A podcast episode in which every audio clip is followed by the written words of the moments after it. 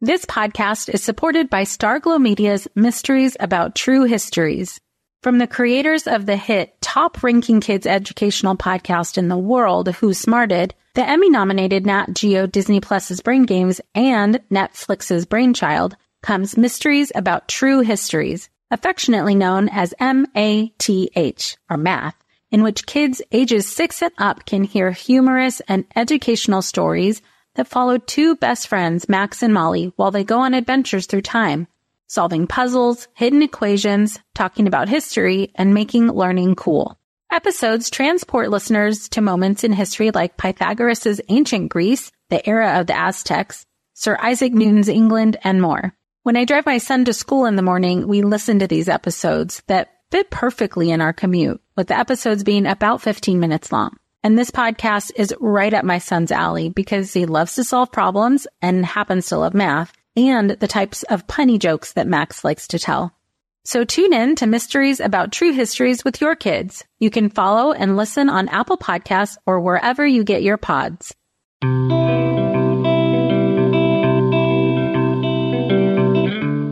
Welcome to Mom and Mind, where we dive into all aspects of perinatal mental health and wellness related to pregnancy, birth, loss, postpartum, and new parenthood. It's so much more than postpartum depression. We raise the volume on all of these topics in the hopes that someday everyone will have the support and info that they deserve before they need it. Please note this podcast is not a replacement for treatment by a professional or professional training. Welcome back. I'm your host, Dr. Kat. In this episode, we are going to be hearing a personal story from Misha Shockley. She is going to be talking with us about her experience with severe preeclampsia that led to the premature birth of her daughter. We do touch on some sensitive topics in this episode, so if you feel like you're in the process of going through something like this or still healing from this, just be aware that we do touch on some difficult topics. Misha is the owner and executive director of Shore Grace, a family wellness center providing wraparound services to support families on the eastern shore of Maryland and on their journey of welcoming a new baby. Misha is a doula, speaker, and coach with specialty in maternal mental health for women of color, high risk pregnancies, prematurity, and preeclampsia awareness. She holds a BA in rehab counseling and is currently pursuing her master's in marriage and family counseling with a specialty in sex education. Misha is going to share her story with us and also how that led her to opening her own center. I'm really happy to share with you this rich discussion. So let's meet Misha. Welcome, Misha. Thank you so much for being with us. Hi, Dr. Kat. Thank you so much for reaching out and wanting to come on. I am excited to share about the work that you do and grateful that you are willing to share some of your story as well. Yes. Um, yeah. So go ahead and start wherever you'd like with your personal story. Yeah. And we'll talk about your work.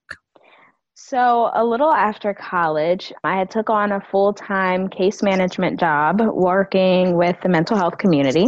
And during my time with that job, I remember getting some moms through my caseload. And I remember working with them and kind of thinking to myself, these moms don't need to be in this program it sounds like they just need support. Half of the time when I would do home visits with them, we would spend time like chatting or looking up baby things, answering baby questions. She was three at the time. I had my oldest daughter. And so we would kind of just connect over motherhood pretty much. And then things kind of took a turn. When I was 24 weeks pregnant with our second daughter, I didn't know that we were having a daughter. We were actually not going to find out the sex. I came home from work with a headache. I had actually left work early that day, and I remember showing my legs to a coworker of mine, and I couldn't get my feet out of my boots. I, oh. And I remember telling her, I was like, you know, I don't remember swelling and gaining this much weight with my first pregnancy, but every pregnancy is so different. So I kind of just wrote it off, and it was about a week that I wasn't feeling well, where I had headaches, mm. my vision was a little blurry. I kind of just kept writing it off to part of being a mobile case manager is I'm in the car a lot. Mm. And I said, well, I'm, you know, I'm not moving around, I'm sitting, I'm driving so much. And I just wrote it off to any and everything until the one day I left work early the headache was unbearable. Nothing was working. Tylenol, nothing that I could take over the counter that's safe during pregnancy was working. And so I asked to leave early. I got home to my husband and I told him, I said, I don't feel well, but I think I just need like a stronger Tylenol. Like, I think I just need like a, I don't know, a Tylenol 800 or something. Like, I didn't feel urgency. Like, I didn't feel like there was something that wrong. Mm-hmm. So I ended up taking myself to a walk in clinic and I walk in the clinic and actually this is how like laid back I was about it. I didn't even bring my husband with me. Literally told him, "Oh, I'll be right back. I'm to go to the walk-in. I'm to get something stronger for this headache. I'm to feel better and this will all be over with." So I left him at home and I went to that walk-in clinic and that kind of started our journey with Adeline. Mm. When I got to the walk in clinic, immediately they took my blood pressure, which is what they do. They take your vitals first. Right. But I did not make it past the blood pressure chair. I sat down to get my blood pressure done, and the nurse looked at me, and I just remember like the look on her face. And she looked at me and said, You need to go to the ER. And I was completely confused. Mm-hmm. Had no clue why on earth I would need to go to the ER for a headache. Mm-hmm. She did not explain to me anything about my blood pressure. I didn't know anything about blood pressure. I no medical background, no any kind of background. She's telling me numbers and I'm just like, okay, and like what does this have to do? I don't understand. She said we're transferring you over to the ER. You need to go now. She said when you get there cuz the ER happened to be right across the street. So she's oh, like, okay. yeah, right on the same street. She's like, when you go, you go up to labor and delivery and you tell them that we sent you here. We're sending all your paperwork over. And at this point, I'm kind of freaking out a little bit because I'm like, yeah. Can you explain to me what's going on? Everyone around me was moving so quickly that no one took the time to stop and explain to me what was happening. Mm-hmm. So I ended up going over to the ER. I literally walked in the ER downstairs and said, Hey, you know, I just was at the walk in clinic. They told me I need to go up to labor and delivery. Someone came down and got me with a wheelchair. And when I got up to the labor and delivery floor, I was hooked up to all kinds of gadgets and monitors that continued to just keep going off. I mean, every alarm bell you could possibly hear just kept going off in my room. At this point, did anybody explain to you what was going on? Nope, not yet. okay, all right. Just, so, just checking. So at this point, I'm, I'm, yeah, and you know what's even crazier? My phone had died. Oh. So at this point, my husband doesn't even know what's going on. and I'm up at the hospital and I'm sitting there and I'm trying to keep calm. And I looked at the nurse and I said, My husband doesn't know where I am. I don't know what's going on. And she says, Once we get you admitted, we'll go ahead and give him a call. And I said, Admitted? you know, for what? I have a headache. And she said, You're in danger. You and your baby are in danger. Your blood pressures are extremely high, and we need to get them under control. Wow. And uh, my heart sank into my stomach. Yeah. But I don't really fully feel like I grasped that statement. Sure. I kind of just, from there, was very still very uh-huh. quiet. I didn't know how to feel and I really didn't know what to think. And I can't even honestly tell you that I was scared at this point because I don't think I was feeling anything just yet. Mm. So I ended up having a series of tests, and the physician came in and told me that I had preeclampsia. Okay. And I was diagnosed with that. I had the protein in my urine, I had the extremely high blood pressures.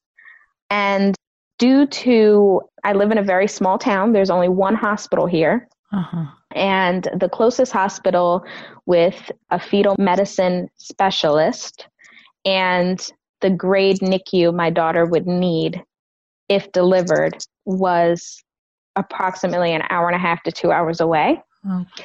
And my husband and I had plans to deliver at a different hospital, which was an hour away from our home. Mm-hmm. So I was actually not in this particular hospital system.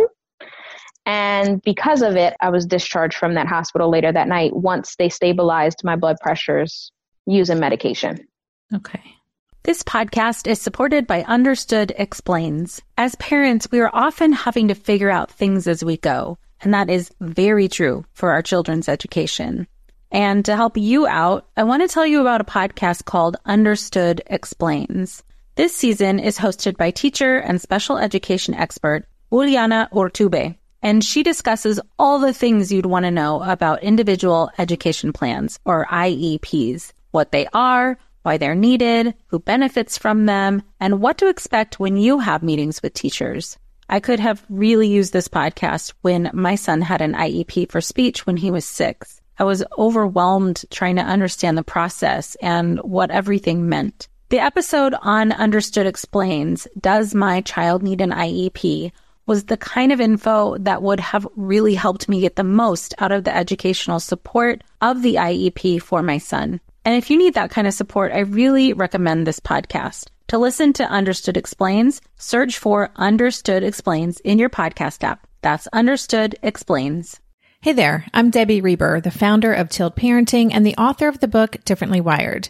The mission of Tilt is to change the way neurodivergence whether that's having a learning disability, having ADHD, being gifted, autistic, or some combination of all of the above, is perceived and experienced so differently wired kids and the parents like us raising them can truly thrive. On the Tilt Parenting podcast, I get to talk with authors, therapists, educators, and parenting experts who are committed to this mission. I ask the questions my listeners are most curious about when it comes to supporting our kids. And in turn, my guests share strategies for challenges, out of the box ideas for navigating school, best practices for therapies, tips for advocating, and so many thoughtful insights on what it really takes to help our kids grow up feeling seen and respected so they can create awesome lives for themselves. I know that raising a differently wired kid can feel overwhelming and isolating, but I promise you, you are not alone, and it can feel so much better. If you're on this parenting journey, come listen to Tilt Parenting. Together, we can shift this paradigm and show up for our exceptional kids with hope, possibility, and joy. So I get home to my husband and I tell him what's been going on. He did know that I was at the hospital, but unfortunately, because of his work schedule and he had our other daughter at home, he kind of stayed put at home mm-hmm. until we figured out what was going on. So when I was discharged, I came home, and the next day I followed up with my OB, which was an hour away. And that OB decided that I should not have been discharged, that he actually wanted to readmit me to the hospital with him. Okay. And so then I was readmitted to the hospital again. I spent the weekend at the hospital learning about preeclampsia, learning what could happen, what couldn't happen. I got a series of medications and steroids to kind of help stabilize the blood pressures. I got a steroid shot to help if we were to deliver Adeline early, it would help her lungs. Mm-hmm. After the weekend, I was stable enough to go home, but on bed rest. So I got home and I'm on bed rest, and I had a follow up with the fetal medicine doctor a week out. And so I go to that follow up appointment and I was feeling pretty confident because I hadn't had the headaches. I wasn't feeling all the way myself. The swelling did not go down, but my head wasn't pounding. So I was feeling pretty positive about it. And I get to the fetal medicine specialist. He did an ultrasound, and then that doctor decides to admit me oh to the God. hospital but this time he looked at me and he said, You're not going to leave the hospital without a baby. I'm about 25 weeks at this point. Okay, well. Yeah, so. So that's we, a lot. I mean, you've already been is. through quite a bit, and now this is a big thing to kind of get your head around. Yes. So I have to call my husband and I have to give him the news that we're basically moving into a hospital an hour and a half, almost two hours away from home and you know that our daughter can't come with us he mm-hmm. had to rework his work schedule so that way he could be at the hospital with me and then we sent my daughter to stay with my mom mm-hmm. and then from there we played the waiting game. It was two weeks on icu not just bed rest but icu yes hospital ridden yes. Okay. i was not allowed to leave my bed at one point. When I first got there, they were allowing me one wheelchair ride a day. And so my husband would wheel me downstairs to the cafeteria. Him and I love food, it's our bonding. and so we'd go down to the cafeteria and we'd eat, or sometimes he'd take me to the little courtyard. There was like a little patio thing outside. But there became a time where, as soon as I was out of bed and I was not laying down, my blood pressures were too dangerously high. Oh. So uh, it was an isolating experience to begin with because you're in this room and then you get told you can't leave the room. Right. And then you get told you can't leave the bed. Right. And I mean, this isn't Yeah. for, you know, 24 or 48 hours. This is about two weeks of looking at the same people. I mean, at this point, I had knew the nurse staff rotation. Like, Right. You're there. yeah, I'm there. And I did not see my daughter during this time. And I, that was hard for me. Yes. That is incredibly difficult. it was difficult and i worried that you know she wouldn't understand but we just kept telling her i talked to her over the phone and i just kept telling her you know mommy's having a baby. I don't know when but you're mm-hmm. you know baby's coming. And at this point we still don't know if it's a boy or girl. So at 27 weeks and it was 27 weeks to the day my week days were on mondays and so that's the day that the specialist came in and he did another ultrasound Mhm. and at that point, when he did that ultrasound, he let me know that my baby was no longer receiving blood flow through the umbilical cord. That is when she was diagnosed with the intrauterine growth restriction, Mhm. and that is from a placenta abnormality. Okay. And he said to me, It's time. We're going to have a baby today. And Just like that. my, just like that. And he told me that he would schedule my C section for that night. It was about maybe nine or 10 o'clock in the morning when I seen him. He had originally told us between 6 and 8 p.m. So I calmly called my husband because, of course, the one day that he leaves to go cut grass, Oh. we had been up there all this time and he Right. hadn't been maintaining the house. And so he said, Well, I'm going to go head home. I'm going to cut the grass and then I'll be right back.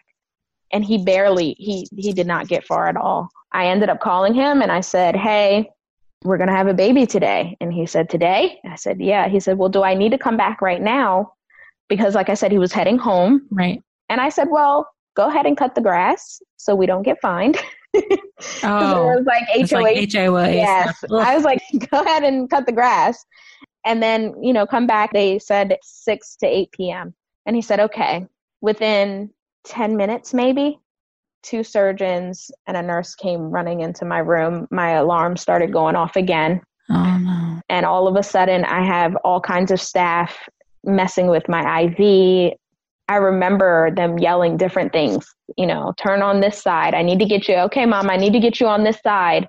Somebody else was explaining to me that they were starting me on a medication called magnesium.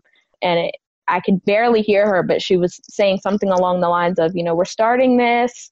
You know, this is what it's going to help. You're probably going to feel a little groggy. You're not going to feel good. And then at the base of the bed, I had the surgeon telling me that he didn't think that we were going to make it to 6 p.m. and that this was something that needed to happen now. And then he made the call to have the other nurse call the OR. Okay. And uh, as you can imagine, I bust out in tears. Of course you do. and then I said, Oh my God, my husband is not here. I call him and I said, You need to get back here now. This is happening now, and they're taking me now. And I have no clue how he made it back in such a short amount of time, Mm. but he did. By the grace of God, he made it back. And as they are wheeling me out of my room, I see my husband running down the hallway Wow. and they're throwing things at him to throw on. And we got whisked away to the OR. They prepped me. They were telling me some things about the NICU. They were explaining to me some things that I might see, some things that I might hear. So I'm imagining you in a situation where I don't know, you might be sort of like internally slightly freaking out, if not a lot. Yeah. There's a lot happening Yeah. quickly. Yeah. And also you're getting a ton of information All at once. all at once. Yes. And in in my mind, as you're talking about it, I'm like, there's no way she's going to remember like this stuff, or Not a there's no- single thing. right, right, right, right. Okay, yeah, Yes. because how could you? No, during this time when everyone was talking to me, it almost reminds me of like the stuff you see on TV when they like kind of blur out the audience because you're focusing on one character. That's what it felt like. I was in a blur. After a while, to be honest, I stopped hearing. Sure. After a while, I stopped hearing anything. I just could see people. Mm-hmm. And I remember laying there because when you have a C section, you're kind of laying with your arms out to your side. Mhm. My husband was at one side and the nurse was at the other side. I had a room full of people. Now, I had a C section with my oldest daughter, Mhm. not nearly as many people. From the NICU people to the surgeons to people for me, if something happened to me, Mhm. one thing I do remember someone telling me was that if something happened, they were going to try to stabilize me first. Okay.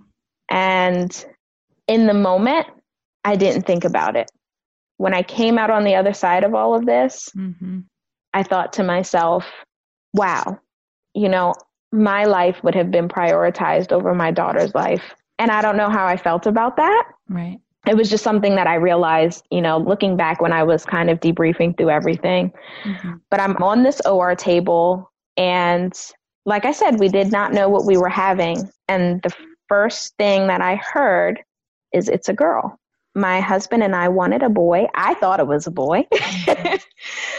but I heard it's a girl and I heard them, but I didn't respond. Mhm. I remember the nurse leaning into me and she said, Did you hear that? Did you hear that, Mama? You have a little girl. And I still didn't respond. Mhm. And then Adrian asked me, Adrian is my husband. He asked me, he said, Honey, did you hear that? We have another little girl. And I just remember looking at him, just looking him in his eyes and not really doing or saying anything. It was like I couldn't. I didn't know what to say. I didn't know if I was happy or sad or what. Mhm. Well, I mean, at this point, there's so much going on. How Yes. can you process one more thing and such a big thing too? Yes, Like I- you're just overstimulated all around. yes. I was in that stoic state Mhm. for a while. So much so that I do remember them telling me that she was breathing on her own. They delivered Adeline at one pound, 6.9 ounces. Hmm. And they did tell me that she was breathing on her own and that they were going to incubate her anyway to preserve her energy so she could use her energy to grow. Mhm. The pivotal moment for me was when the nurse said, Do you want to see your daughter? And I said, No. Hmm. And all I could think about is, I'm going to have to bury this baby and I don't want to see it. Oh, Yeah. that's heartbreaking. I had it in my head that that is what I was going to do, Mm. that I was going to be sharing a story about loss. Mm. And I thought to myself, you know, I don't want to have to face this. Right. So they took her to the NICU. Adrian went with her to the NICU, and I went back to my room alone. Well, not to my room, to recovery, Mhm. technically.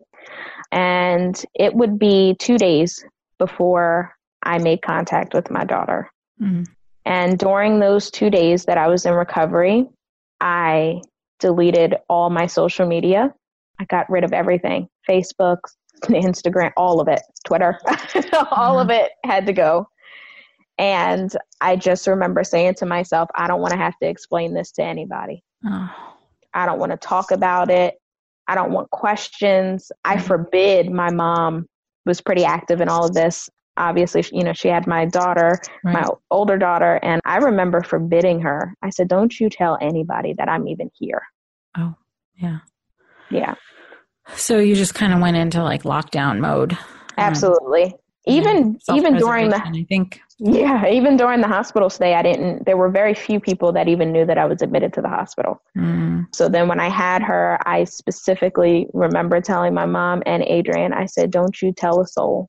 Mm. Do not tell anybody. And so here we are, day two.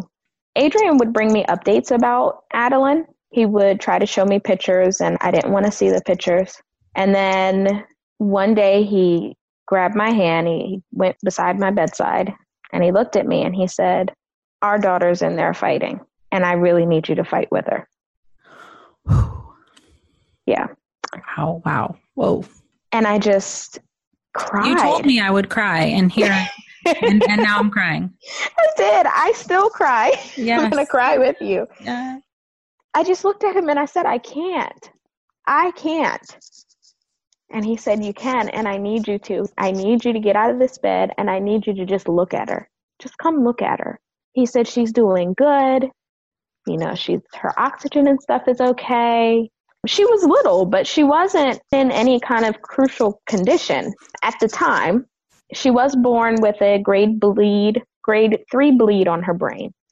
But we were also told in the same breath that it could resolve but if it did resolve, then she would end up with some type of abnormalities, some kind of disabilities developmentally.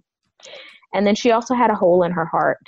But they also told us that that might be able to resolve and fix itself too. Mm-hmm. But other than those two things, she was very stable. And I don't even remember how or what the conversation beyond that was. But I do know I got in my wheelchair and I went to see my daughter. I went to the NICU and I didn't leave. mm.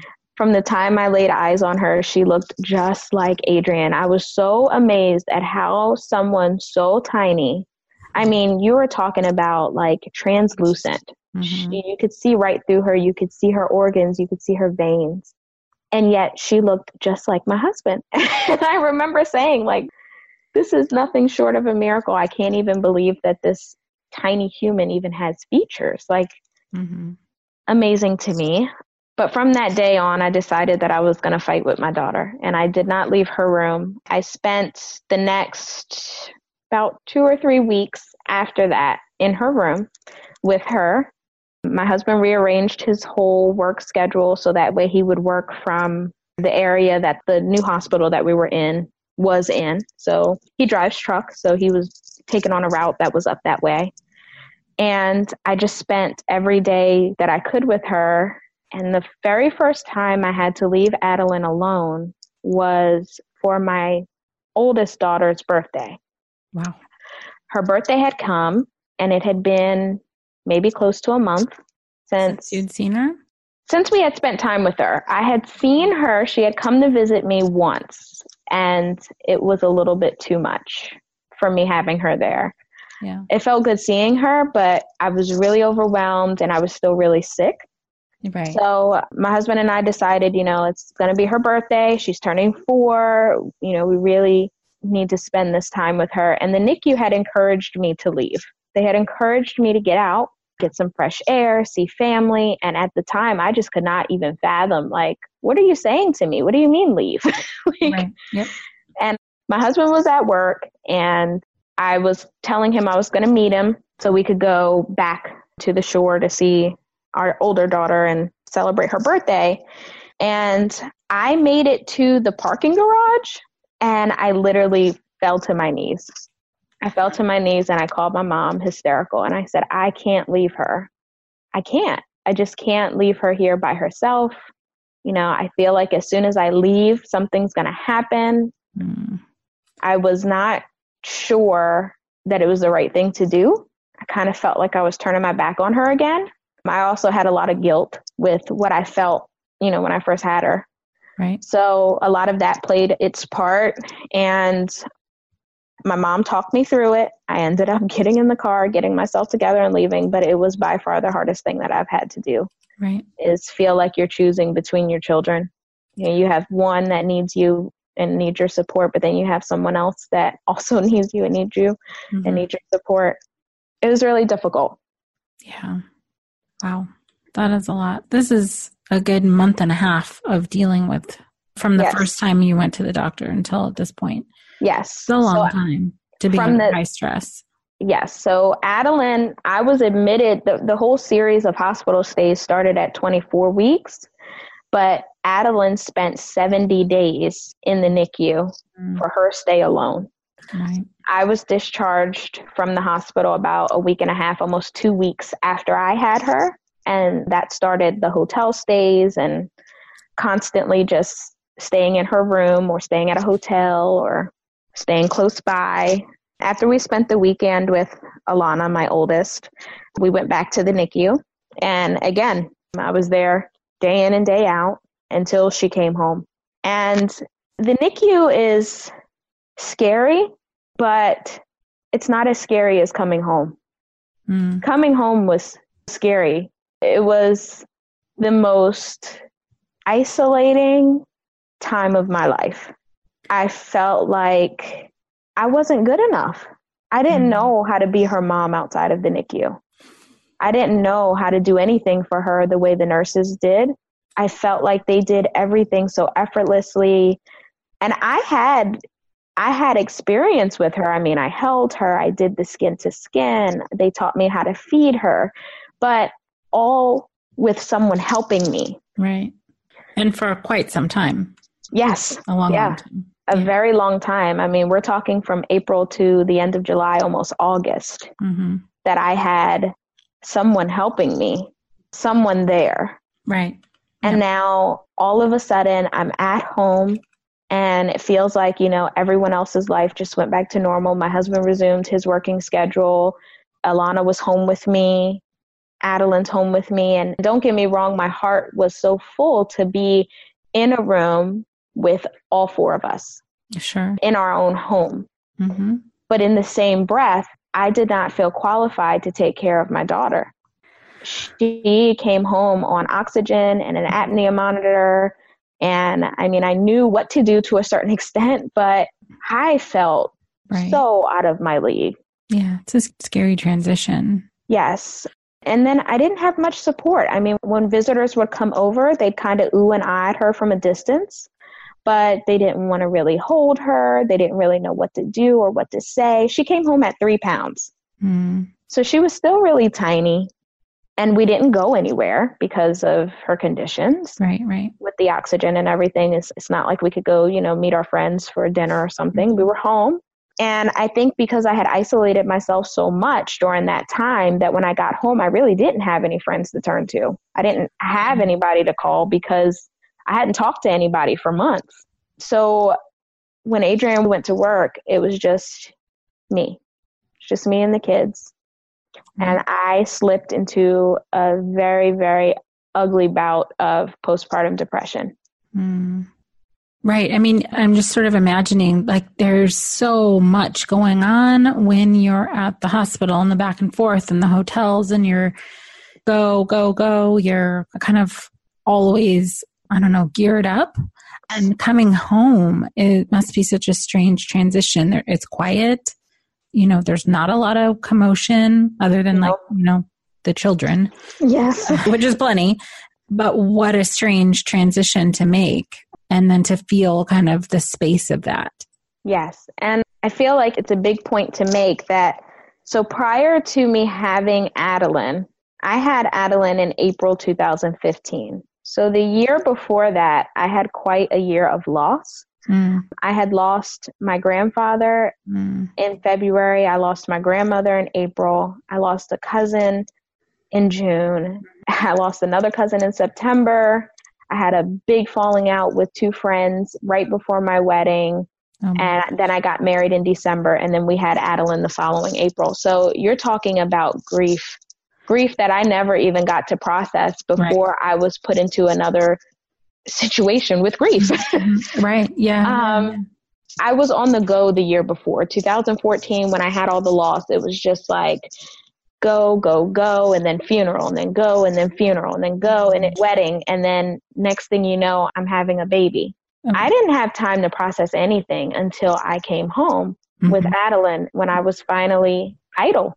I was home, I was quiet, and I was grieving my birth experience. I was right. grieving the life that I thought we were supposed to have with a healthy baby. I was grieving my grandparents still. They were very influential to me growing up, and it was just as bad as losing parents. Right. So I'm going through all of these changes, and I'm going through it alone. Mm-hmm. And uh, Adeline ended up having surgery in September, so a little after we brought her home. And then in November, I got sick. And oh I told my husband and my mom, I said, I really have the flu. I feel awful.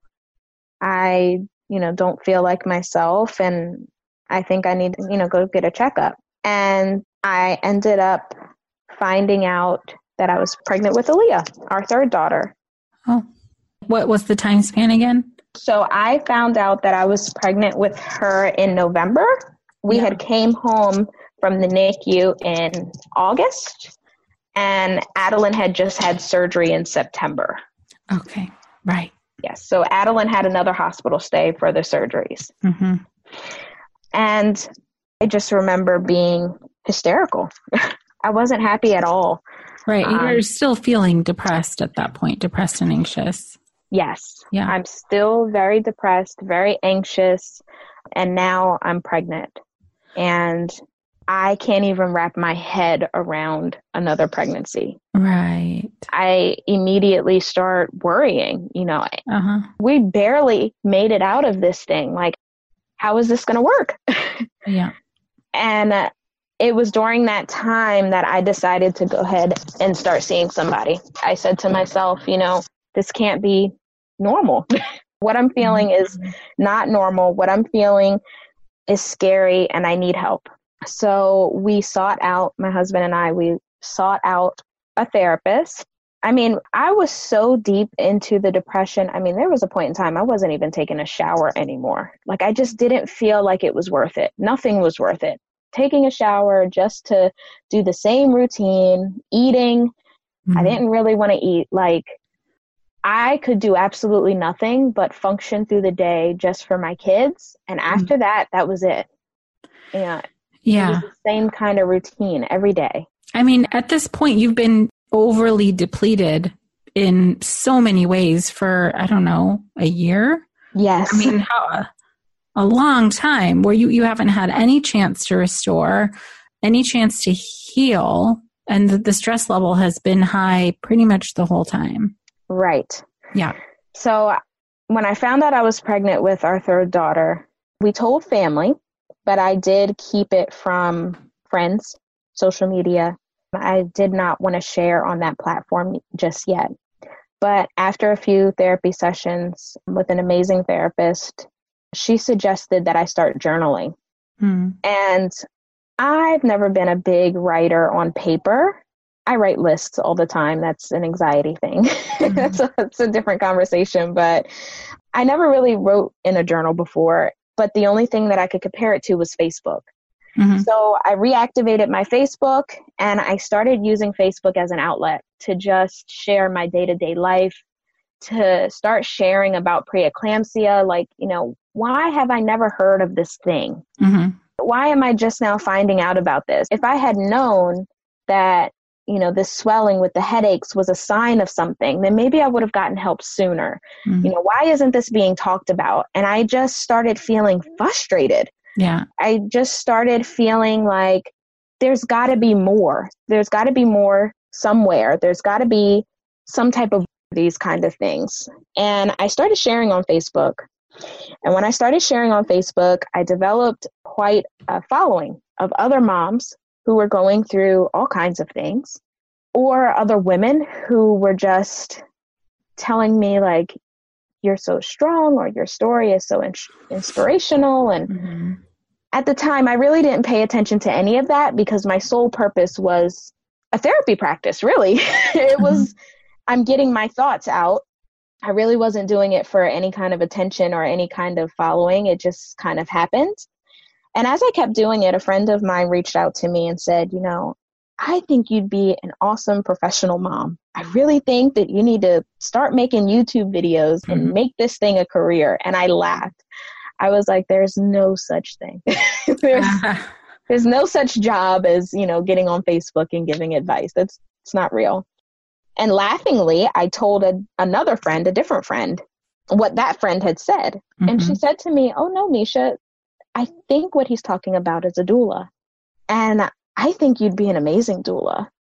So now I have this new word, and I'm like, what, what is this? What, what are, Yeah, so I start Googling and I found the Pro Doula website and it outlined exactly what a doula was.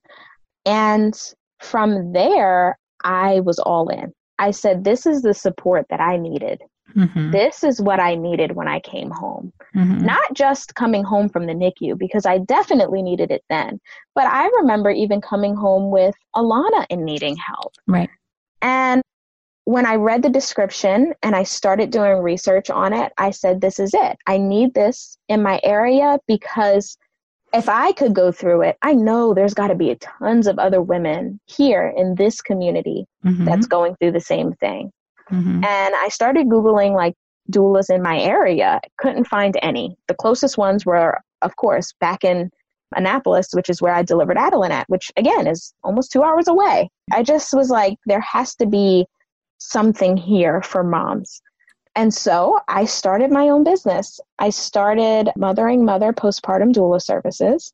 And I chose postpartum work because with my schedule with the kids, I felt like it was more flexible, but I mm-hmm. also felt like that was a lot of my journey, needing help once I got home, the isolation, right. the postpartum right. depression, all of it. And so I had that business for about a year. And as I continued to work with moms and families, when I really got into the profession, I realized that, wait a minute, you know, what I'm doing is awesome, but these families need more. They need mm-hmm. lactation support. Mm-hmm. You know, they need a therapist to talk to sometimes. Mm-hmm. They need, I just realized that there was nothing in my area that took care of families from the time that they conceive or even when they're trying to conceive, the support for even infertility up until the time where you have your baby and then thereafter. Mm-hmm. There was no wraparound services here to support women and families as they transitioned into their homes with a new baby. Yeah. And I decided to be that support. Yay. Oh my gosh. That's so cool. I just, I don't know. I love the stories that turn out this way. You know, there's so many different avenues that your journey can take you on, but I mean, I'm a sucker for these. Um, yes. where your really rough experience turns into this passion and uh, you become yeah. a resource for other people. It's just amazing. Lynn, this time of year, parenting can be such a flusterclux. You've come to the right place. I'm Lynn Lyons, and I've been treating anxious families for over 30 years. I'm Lynn's sister in law and co host Robin Hutson. Join us for Flusterclux, a podcast for parents who worry. Wait, that's everybody. Yeah, these last few years have felt like one long anxiety attack for so many. Why do you think parents are always surprised that a podcast about anxiety relates to them, even if no one in their house has an anxiety disorder? Well, worry is human. Everyone does it. And anxiety shows up when we face uncertainty. All the parenting tips you've taught me have been essential. I love to break it down into skills we need to manage worry in our families. We've covered so many topics depression, burnout, meltdowns, perfectionism. Don't forget scary mothers in law. Right. But of course, that's not my mother in law. Because that's my mother. And a listener. As a psychotherapist, I like to teach parents and kids how to respond to everyday moments in healthy ways. Managing anxiety really can be taught. It really can. And I'll even tell you what to say. We talk about serious stuff, but without being too serious. Anxiety wants everything serious. Anxiety doesn't stand a chance when we're laughing, even about the tough stuff. Hi there, I'm Andrea Owen, self help author with 19 translations of my books, global keynote speaker, and life coach. My podcast, Make Some Noise, has been serving up self help in a simple to digest way for the last decade. The topics brought in each episode are practical and easy to implement around topics such as working through fears that keep you stuck, different modalities of therapy, managing your negative self talk, and more. We bring you guest experts, solo episodes, and I even coach listeners on the air around relatable struggles.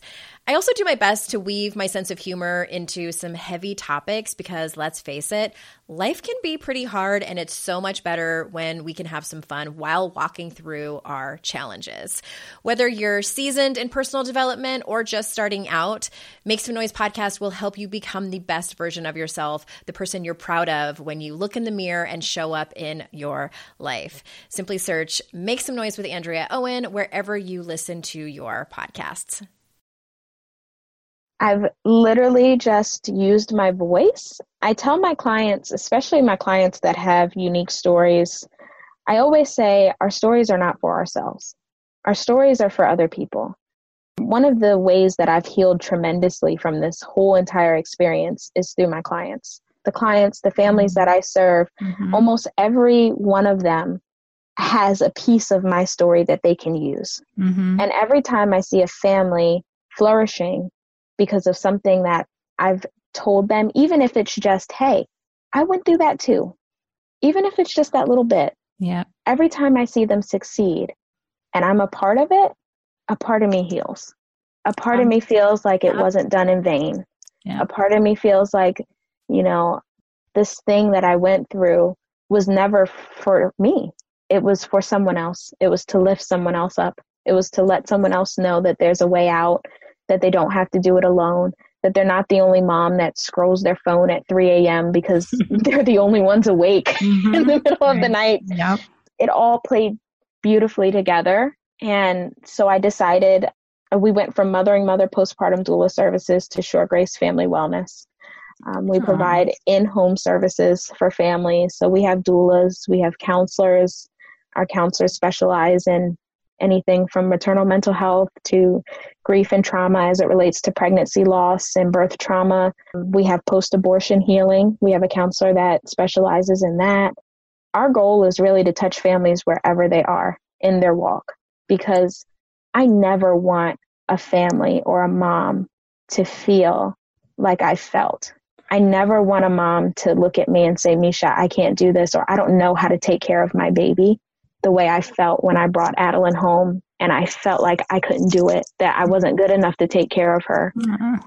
So I just do everything that I can to bring awareness to that and to really walk families through so they can have more positive birth, postpartum, and labor experiences. Uh, amazing. I mean, this is all in a relatively short period of time. Yes. Yep. Mm-hmm. So we just launched the website for Shore Grace on September 1st. We're in the process of finding a physical location, but we are open and taking clients. And like I said, everything is done in home. That in and of itself is just phenomenal. you literally meet people where they are. This is not a figure of speech. No, nope literally will meet you right where you are.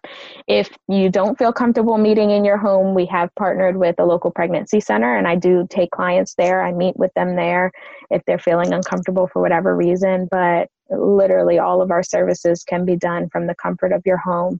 With our doulas, we'll meet you wherever you want to birth. If you want to birth at home, that's great. But you know what? Most of our clients birth in hospitals. Mm-hmm. So we'll come to the hospital. We literally want to hold your hand through this whole process. So from the time you're even thinking of conceiving up until the time I have clients that they're my very first professional client, I should say. Her son is getting ready to turn one soon. Mm-hmm. So, and she still texts me almost every week. This is a lifelong thing. You know, these are relationships that you build and you don't just you know, say, oh, okay, well, we'll see you later. I mean, they really become family, which is part of our name. yeah. And it's so amazing. I was thinking of this too is that because, you know, you're in a relative, not isolated area, but you're far away from major hospitals. So everyone, you know, I'm sure there are some services close to you locally, but for the most part, if you need anything major, you have to drive far. So yes. what you're offering is a, also relief from that, that people yes. don't have to drive an hour and a half to get the support they need. Absolutely. So funny thing, me and my husband actually after college always talked about moving away. And it was very heavily in my mind that we were going to move. But when everything started happening and I started thinking about building this resource, I strongly felt led to staying here it was needed here. Mm-hmm. My work was mm-hmm. here. And so we decided to make our center here and help the families here because, you know, what good would it be if I moved away and did this somewhere else where there's other resources? No, the, the need is here. This is the eastern shore of Maryland. Um, yes. And you kind of cover that whole area. Yep. Um, the lower eastern shore of Maryland.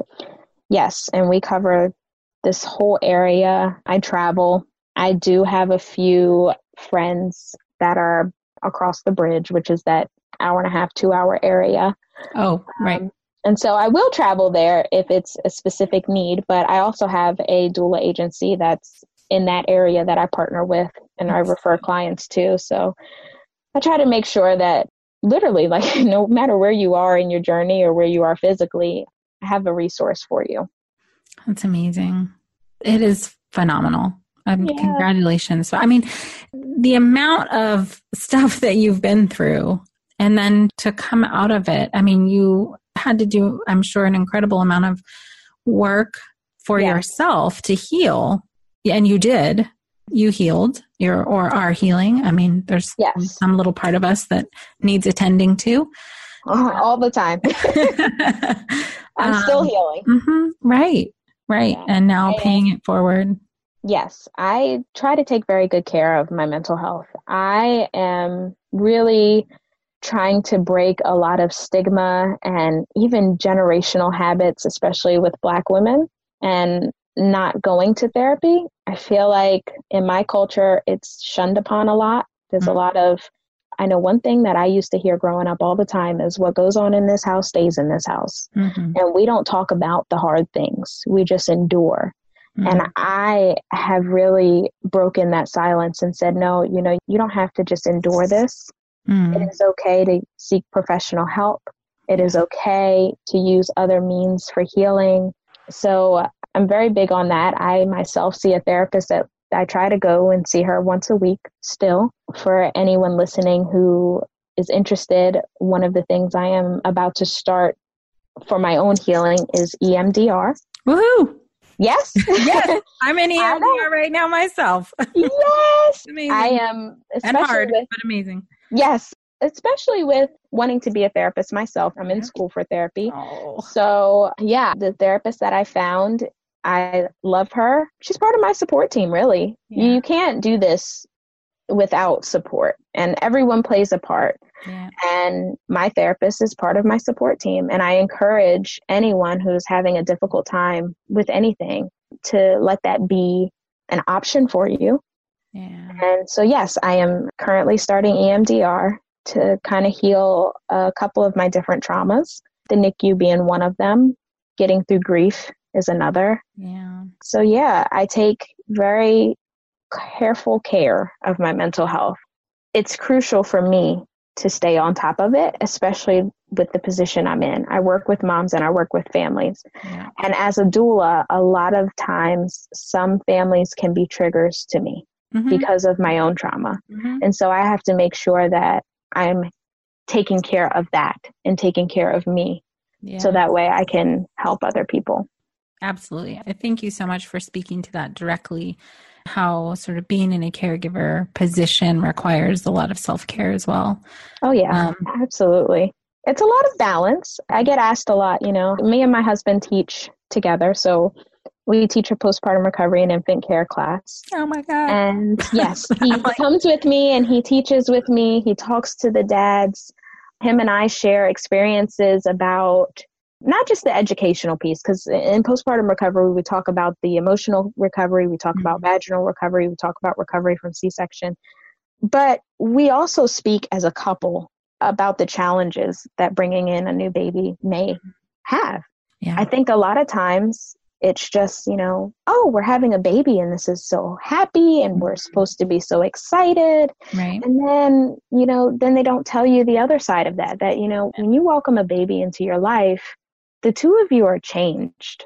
Mm-hmm. You know, mm-hmm. I am not the woman that I was before my children. My husband is not the man that he was before our children. And so you have two people trying to learn each other. Yeah. As they're trying to learn another human. Right. And that's extremely difficult. And I don't think that enough light is shed on that. A lot of couples go into it and they are just blindsided. I know we were. Mm-hmm. And so we try to be a voice for that as well. We're really open about our marriage struggles as it relates to that. And I want to clone you guys and just like what you're doing there, just put it everywhere. Put it everywhere. I yeah. hope so. I hope someone's listening to this and decides that their town, their state, their whatever needs this kind of resource and decides to be a voice for it. Yep. I hope so too. I hope so too. what you're doing is an amazing example of that. I love everything you're doing. I'm so sorry for, you know, such a challenging and I mean, you can't even really put it into words. No. what you went through and that you sought your own healing and you took those steps and now you're out there helping other people. It's a beautiful transformation and I'm so grateful that you shared your story with us today. I was so happy to do it. like I said, our stories are not our own. And if I can just touch one person, if one person listens to this and feels some kind of healing or has some type of breakthrough, then I've done more than I could have ever asked for. Oh, that's beautiful. Thank you. Thanks. Thank you again, Misha, for coming on. It's so important that we're hearing people's stories and very awesome that Misha reached out to share hers. So thank you again. If you'd like to get connected with her, you can find her at shoregracefamily.org, on Instagram and Facebook at shoregracefam, or Instagram at Misha Shockley. As usual, stay connected with us. Come join us at the Mom and Mind Connection Facebook group or become a subscriber to the Mom and Mind podcast to get each and every one of these episodes downloaded straight to your phone or computer. As usual, thank you so much for being with us today. Until next time. Thank you so much for joining us today. Please share this podcast. Together we can support moms and families so that no one has to deal with this alone. Come connect with us at momandmind.com.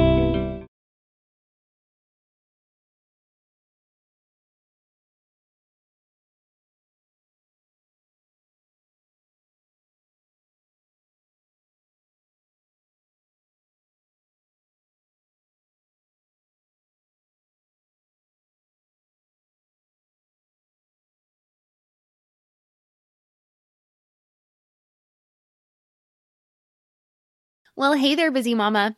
Are you looking for ways to make your life easier, your home less chaotic, and at the same time add more joy to your life?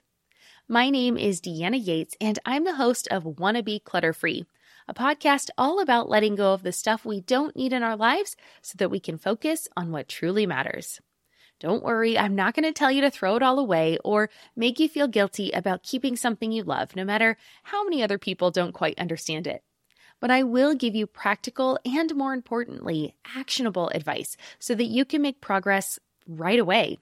And you won't just hear it from me, there are amazing guests too. It's like having your bestie in your pocket telling you it's okay to let go of the things that are not serving you and your family in a totally non judgmental way. So join me over on the podcast where we can work on progress over perfection for those of us that want to be clutter free.